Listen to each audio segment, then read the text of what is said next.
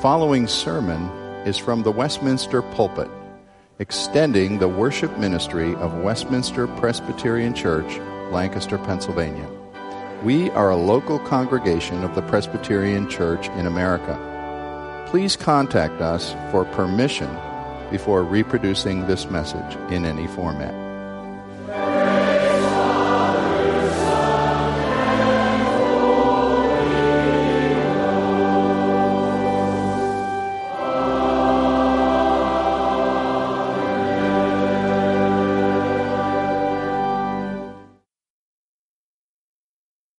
Have a tall order before me. Not, I'm not only talking about a tall man, I have a tall order in trying to describe half of the life of King Saul in one sermon.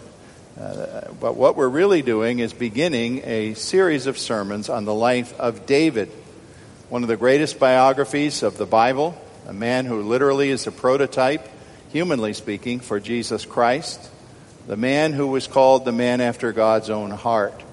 And I expect this to extend for a number of months. We'll break, of course, for some Christmas considerations, but uh, move right into 2015, Lord willing, considering this. But first, we have to paint a portrait of the man who preceded David. And to do that, I have a, a series of texts. I would advise today that you keep a Bible open in front of you because I'm going to be moving through things. And if you want a homework assignment, I give you these. I don't know if anybody takes me up on them. But a homework assignment would be read all of 1 Samuel 8 through 15. 1 Samuel 8 through 15, and pick up the character of Saul as the wrong king before we look at David, who was God's choice. So I'm going to read a, a series of, of texts, as you can see indicated in your bulletin here. First of all, 1 Samuel 8, the people of Israel, by the way, the hymn, Here I Raise an Ebenezer, comes from 1 Samuel 7:12. A stone was put up. The prophet Samuel said, God has brought us this far, and let this stone mark it. Well, it's good he put that marker there because from then on they pretty much turned away from the Lord for a period of time under Saul.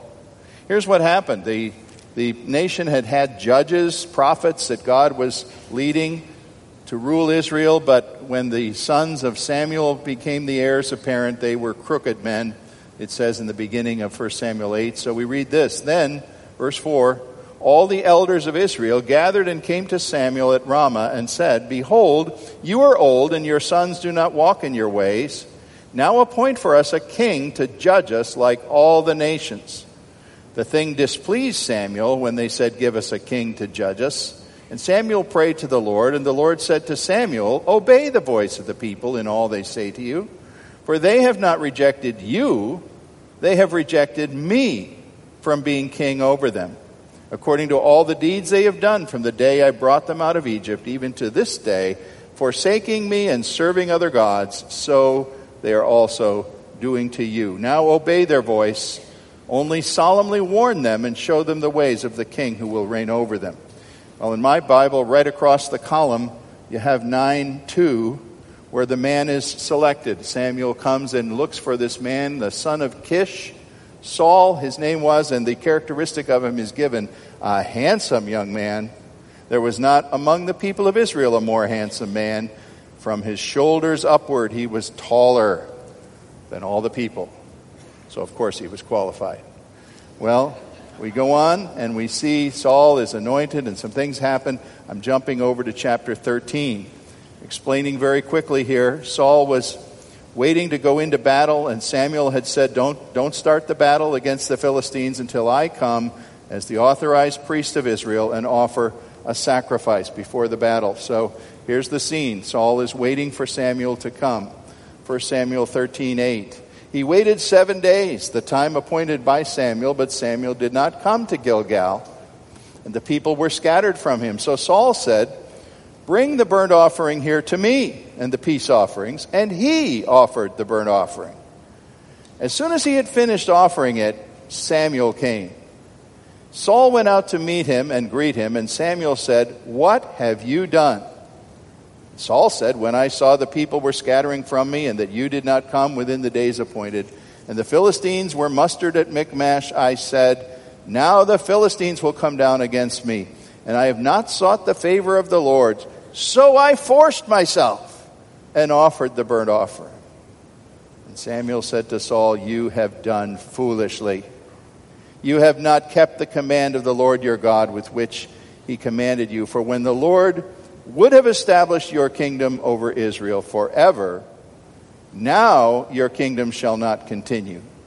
The Lord has sought out a man after his own heart and commanded him to be prince over his people because you have not kept what the Lord commanded you. Now, I add one more piece.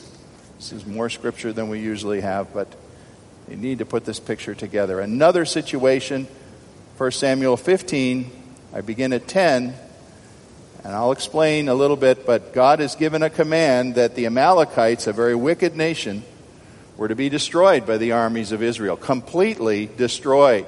Everything.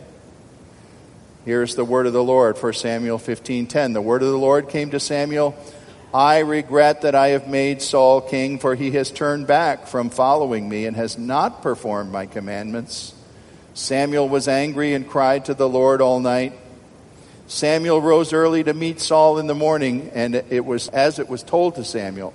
Saul came to Carmel and set up a monument for himself and turned and passed on and went down to Gilgal. Samuel came to Saul. Saul said to him, Blessed be you to the Lord. I have performed the commandment of the Lord. And Samuel said, What then is this bleating of sheep in my ears and the lowing of oxen that I hear? Further down, Saul is confronted with the sin of not completely carrying out God's command. Verse 24 Saul said to Samuel, I have sinned, I have transgressed the commandment of the Lord in your words because I feared the people and I obeyed their voice. Now, therefore, please pardon my sin and return with me that I may worship the Lord. And Samuel said to Saul, I will not return with you, for you have rejected the word of the Lord, and the Lord has rejected you from being king. As Samuel turned to go away, Saul seized the skirt of his robe, and it tore. And Samuel said to him, The Lord has torn the kingdom of Israel from you this day and has given it to a neighbor of yours who is better than you. And the glory of Israel will not lie or have regret, for he is not a man that he should have regret. And then he said, Saul, that is, I have sinned. Yet honor me now before the elders of my people and Israel, and return with me that I may bow before the Lord our God. And there's much more we could read, but let's try to make some sense out of all that this morning. Father, show us how we can learn from this ancient text lessons that resound in our society today. For Jesus' sake. Amen. In order for us to know anything about King David in the Bible, a great figure, an important figure that I'll say much more about in weeks to come, Lord willing, we must know the man he replaced, King Saul the first king of Israel, who proved that he was not the man after God's own heart. And so David had to come to fulfill that role. I always try to think of contemporary people who seem like or at least resemble biblical people. And I chose an American president, the 29th president of the United States, almost a century ago, so you won't think I'm being too political. He was a Republican, by the way. Uh, Warren Harding Warren Harding. How many of you know about Warren Harding?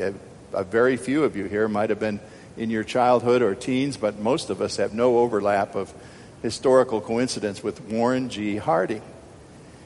He was elected in 1920.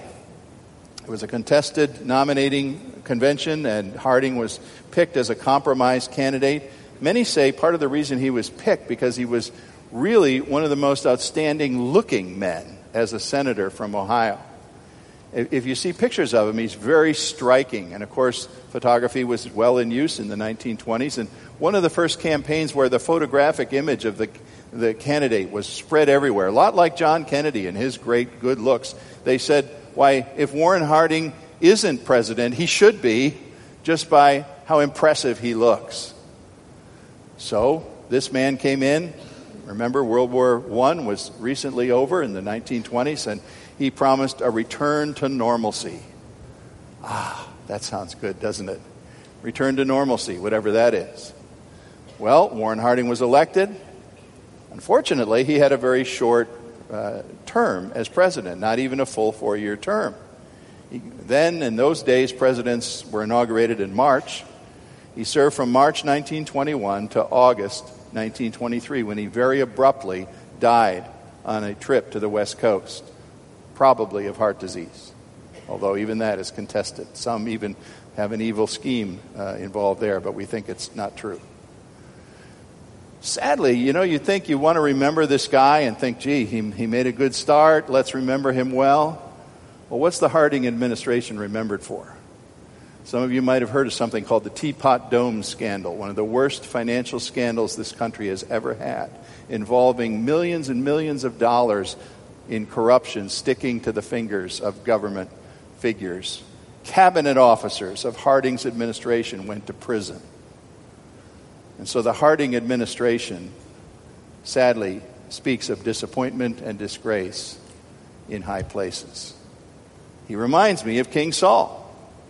The man whose rise came in 1 Samuel 8, as I read a brief part, and climaxes with the Lord's rejection in chapter 15, but the story doesn't completely end until chapter 31. Saul continues as king after the Lord rejects him until he dies in an epic battle on Mount Gilboa, falling on his own sword rather than allowing the enemy to capture. Now, you need to know that before Saul, the people of Israel had leadership, but it was not a king. There were judges and prophets of occasional types who came along. Usually, in some great hour of need, somebody arose and sort of seized the reins and, and said, Come on, men, let's go, and led Israel. Other than that, they were basically a tribal society. The different families and tribes kind of ruled the subunits themselves, and there was no centralized government. Now, you see, if you're going to have judges and prophets, that requires faith. Because you've got to believe that God is going to bring the right person along at the right moment when they're really needed. Since there's no sitting leader of a centralized government. Well, people got tired of that. And the Lord says what they really got tired of was trusting Him, that He would lead them. And here's this great line that they said as they gathered before Samuel, who was the last judge on the scene and had corrupt sons. Give us a king. And then the, the, what followed that was the bad part. So we can be like everyone else. Now, wait a minute. Didn't God choose Israel to be his covenant people? To make them a model and show what would happen when a whole people trusted in him, walked with him, looked to him as their king, and here they are saying, We don't want to be holy. We don't want to be different. We don't want to be distinct. We want to be just like everybody else. Least common denominator of the society. And God basically said, All right, you'll get what you want. You don't want to follow a God who draws you to be in His image I'll give you a king in your image, and let's see what happens. Saul became the poster boy for the folly of substituting human politics for the lordship of the Most High God. Now, there are many lessons here. I'm going to draw one out primarily before I close today, but I'm saying to you, I've, I felt compelled that we had to talk about Saul before I jumped right into David in chapter 16, and we will hope to do that next time. So follow with me a few points about Saul this morning. The first is this Israel really wanted a king to replace God. They didn't actually say that. Nowhere in the text do the people speak up and say, We're tired of God, give us a king. What they really say, though, is we don't want to be led the way God's leading us, and that's the same thing. In 1 Samuel 8, 7 and 8, the Lord took it to understand they have rejected me from being their king. In verse 9, he says, This isn't a new thing either. They've been doing it ever since I led them out of Egypt. They've been turning to this God and that and this power structure and this scheme and worshiping idols all along the way because an idol is anything in which you ultimately trust. And they trusted in all kinds of things except invisible God.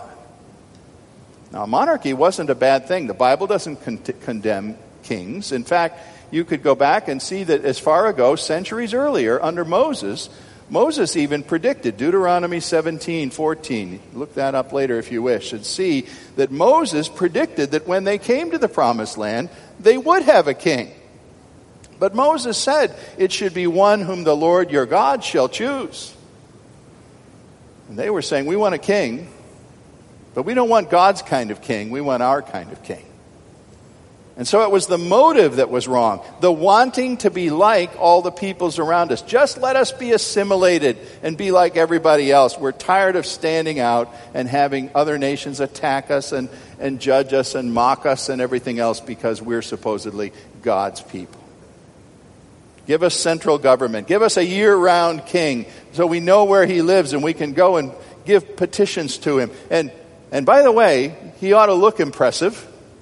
That would be good. You know, isn't it impressive when somebody's tall? We have some very tall men in this congregation. You know, I, I can never feel that I lord over anyone physically because I used to always be able to say I was six feet tall, and you know, gravity's winning the battle. And, and now they always say I'm 5'11, so I don't know how far down I'll settle before I stop. But I have to look up like this to some of the men of our congregation. It's impressive to have a leader who stands out as Saul did. They says no one came near him. He was handsome, he was tall, he looked like a leader. He was good as a military commander. He soon proved that after he became king. He won many battles. But what happens to a person like this is he becomes a figurehead. And figureheads, when your neck is bent looking up at them, tend to begin to be worshiped, or at least something like worship. And that is very dangerous. Yes, it was the Lord who led Samuel to select Saul, but he wasn't God's choice. God was choosing that which the people had said they wanted. And I remind you, as I think I have many times before, that sometimes the most painful thing God can have happen is for us to just get what we want. He was giving what they wanted. If there was a king selection committee, Saul stood out. Wow, here's the man. Let's have him. Let's substitute for the all wise, all powerful rule of the living and sovereign God. Saul, as a choice, was doomed before he ever tried on his first crown. Not only did Israel want a king to replace God, secondly, what emerges from the story of Saul is the demonstration of this a simple point, but very important. To obey the Lord is better, always, than pleasing people.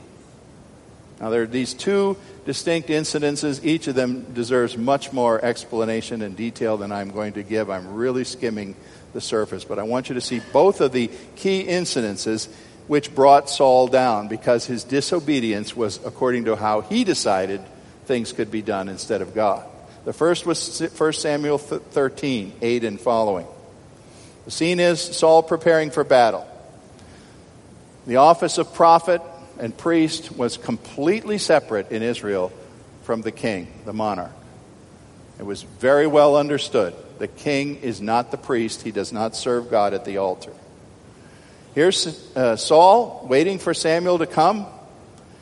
Uh, things are getting a little tense because the men are thinking, well, we've got crops to harvest at home, we've got to get back. You know, we're waiting around for this battle to start, and the Philistines are rumbling off there in the distance. When's this prophet going to get here to offer this sacrifice so we can get this battle going? And men were actually deserting. And so Saul says, All right, I've had it. Samuel didn't show up. Bring the animal, bring the knife, bring the fire. I will do the sacrifice. He no sooner does it and demonstrates the fact that he always thinks he can cut corners or do it his way then Samuel comes and is horrified with what Saul has done. Why? Because it was his own way rather than God's way. Samuel, you know, it's almost a comedy of errors. That what, every time he's, he's told he's done something wrong, he, he dodges all over the place. I feared the people. I obeyed what they said. I didn't think you were going to come. The men were deserting. He's got four or five excuses for not following the word of the Lord. Well, the Lord knew and said through Samuel in verse 14 of chapter 13, You are not the man after God's heart. You have demonstrated it all too well. These people didn't force you to do anything. You understood the will of God and you chose not to do it. You have failed the test. I, you know, what happens between 13 and on to 15 makes me think Saul didn't think that was all very important, that he was told the kingdom would be taken from him. But then comes another test in 15. And, you know, I will tell you, you and I have a hard time with this one. We have a hard time swallowing it. Because what it was, was God revealing to Samuel to declare holy war against the Amalekites. Holy war meaning kill them all, kill everything, kill their, their flocks and their herds. Don't leave anything that belongs to the Amalekites alive. Now, you and I say, whoa, why is God doing something like that? Well, there's always a reason for what God does. And if you would like to check out the Amalekites, you can do that. They were the ISIS terrorists of their day. These were not nice people, they were very evil people. They preyed upon all the weaker tribes. They were cunning and deceitful. They lied in treaties. And they had mocked the God of Israel openly. They, they pounced upon Israel when they came out of Egypt in the original Exodus and very deceitfully treated them and, and challenged the name of the Lord God. And they were given centuries of God's mercy. And they hadn't changed, they became worse. God regarded Amalekites as apostates beyond hope. And he said, I want you to kill them all. Now, you can argue with that, but that was what God did. Devote to destruction everything they have. Saul did win the battle, he did defeat the Amalekites. Samuel shows up at the scene of the battle, and suddenly he's hearing sheep, and he's hearing cattle. And he's saying, wait a minute, this is a military camp. What are they doing with sheep and cattle? What is this I hear? Wait a minute, isn't that guy that just came out of the tent back there King Agag, the infamous king of the Amalekites, the most wicked of all the wicked? And Saul had an excuse for everything. Oh, yes, the men didn't obey me. Oh, yes, we were going to keep these sheep for sacrifices later. Oh, Agag, well, he's a prize prisoner. I thought I would spare him for now and kill him later. Every kind of excuse. You can read the text everything except obey the Lord in what was really a radical command. He gives weak. Finally, he apologizes.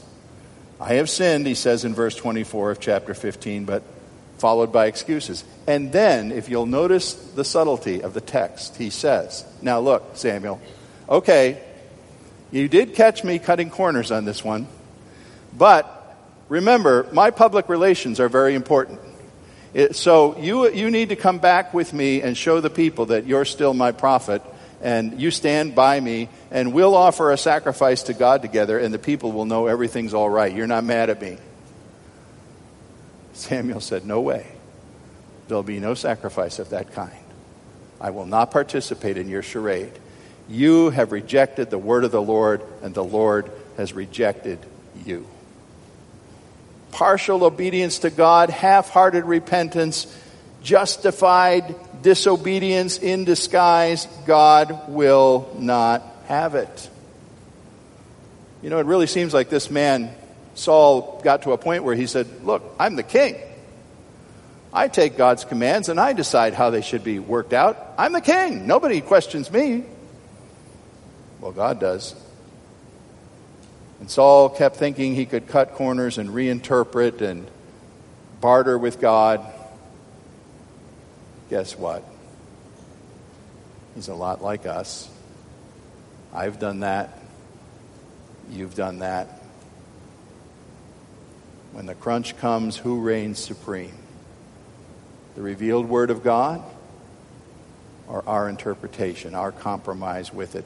Especially that which, which builds me up or makes me look good. That's what always won in Saul's eyes. My third point, and conclusively today, is this it's really very devastatingly simple. Saul was incapable of true repentance. I pondered these two men all week and, and read the whole account of David, the whole account of Saul, thought about I thought, what was really different about these guys? Because remember, you know already before we begin to study David, he was a sinful man. He was a very sinful man, on many occasions, blatantly so. He too reinterpreted the will of God. And so, what's the difference, you say? Why was one man rejected and forsaken, and the other one is called and known to history as the man after God's own heart? I bring it down to this very simple, powerful point. Crystal clear difference between the two of them. Here it is Saul could not have written Psalm 51. You know Psalm, if you don't know Psalm 51, that's in the homework assignment too. David wrote Psalm 51. What was Psalm 51? The greatest, most abject model of repentance ever given humanity. Where David accused of a great sin, did not say, The people made me do it. Oh, it was bad. I wasn't feeling well today. He fell on his face. And he said, Lord, I have sinned against you and against heaven. Lord, don't cast me away from your presence. Wash me, cleanse me. Lord, you're everything. I need you. I repent before you. And he meant it. The difference was David's knees always knew how to bend before God, and Saul's never did. I'm not aware of one instance where Saul truly and completely repented. With him, it was, oh, whoops, I got caught. Uh, can't we change the agenda and move on to something else? Saul did not know what repentance was, and he never knew what the mercy of God was either. I read a true story that appears on the surface when I tell it to you to be as far from David and Saul as anything you could possibly think of, but just bear with me. This is a story about baseball. Good time of year to think about baseball. And it really happened in a semi pro baseball league in Minnesota in the early 20th century. Two teams were playing. These are just small town teams, you know, players that get paid expenses or something to, to play one another. And uh, the score was tied in the bottom of the ninth inning. So, of course, the home team was up. The pitcher was up. His name was Tillman. And uh, here's the game deadlocked. If they scored in this half inning, of course, the home team would win. Tillman hits a single. He's on first. What does that mean? Tillman represents the winning run. If he can get around and score, game's over. All right, up comes O'Toole. These are real names, by the way. Uh, O'Toole was the power hitter. Sure enough, he smashed the ball, went over the outfield fence. Everyone's ready to rejoice. All these guys have to do, you know, not, it's not just the ball going over the outfield fence. They have to, of course, touch home plate and actually score to break the tie. Tillman runs, O'Toole, O'Toole runs. Get those names right. O'Toole's coming around second, heading for third, and he sees an amazingly strange thing. There's Tillman sprawled in the dirt, uh, laying there still and motionless at third base. Now he thinks, what? And what, what has happened? He passed out? He, what happened? And he instantly knows the rule of baseball. You cannot keep on running around the fallen guy and score because you have to score in the order that you set out around the bases. You can't pass the guy. What should I do? We have to touch home plate. So he literally picked up Tillman put his arms under his armpits, carried the guy forward, you know, stumbling down to home plate, made sure Tillman's foot touched home, then his foot touched home. Game's over. And Tillman was the winning pitcher. And he actually scored the winning run. But guess what? Some of you are guessing this. Tillman was dead. This actually happened. Tillman was dead. Dead of a heart attack at third base but he scored the, home, the winning run. Now, what does that have to do with King Saul? I think it's a perfect picture of King Saul. The man was spiritually dead before his kingdom ended. And along came David, a great hero of the people.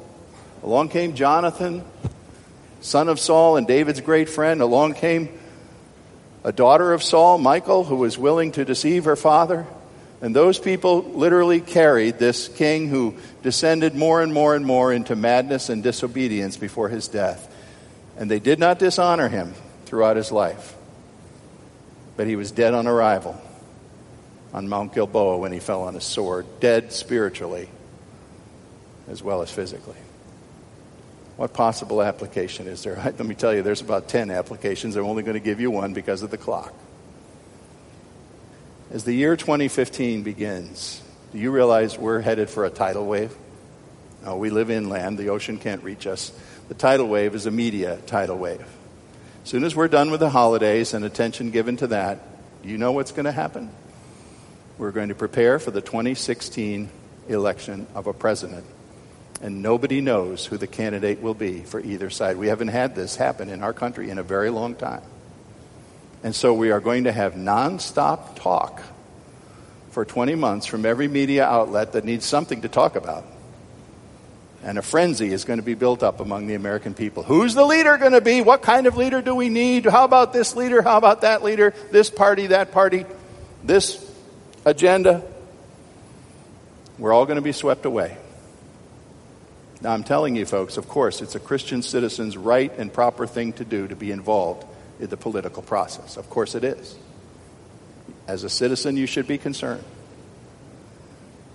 But are we looking for a leader that will make us like all the other people of the earth?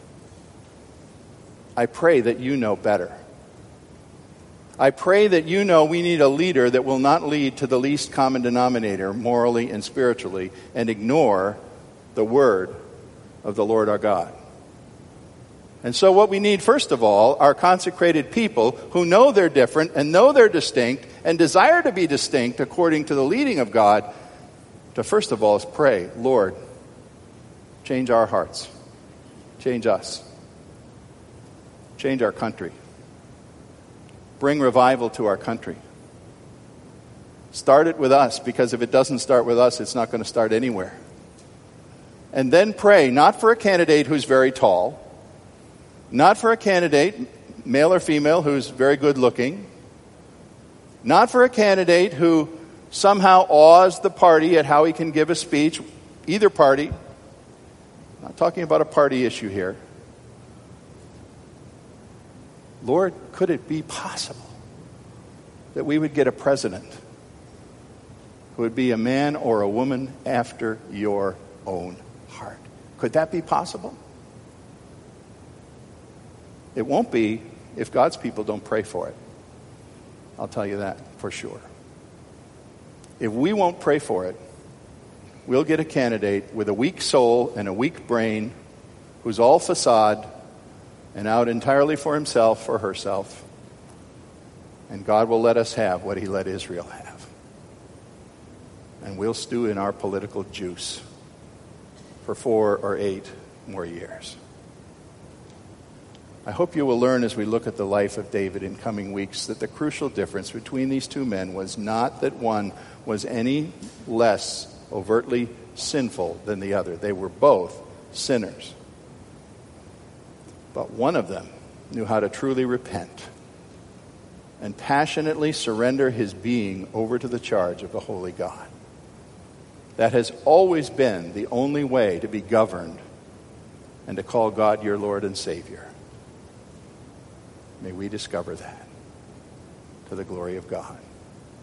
And our Father, I pray that these people sitting here who are different people, distinct people, people called by you, people who have named Christ, people who don't want to simply be like everybody else, that we would begin to pray and listen to your lead and look for a leader in our country who would listen to your lead.